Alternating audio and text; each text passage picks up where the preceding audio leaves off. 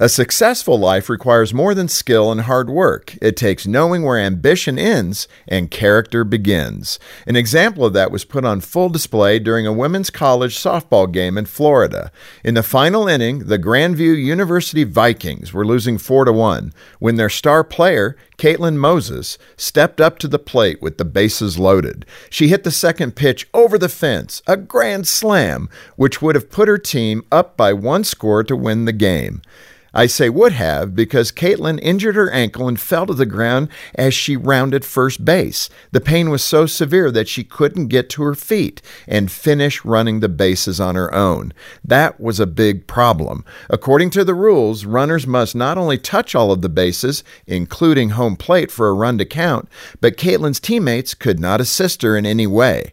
Then something beautiful happened. The opposing team came together and agreed to carry Caitlin around the remaining bases, helping her to touch each one, even though doing so would cost them the game. Adversity and disappointment reveal our true character. We study, we practice, we do all the right things, yet we struggle anyway.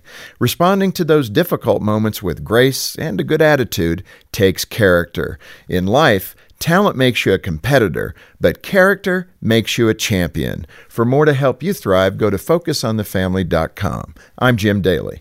Hey, everybody, here the latest episode of my podcast, Refocus with Jim Daly.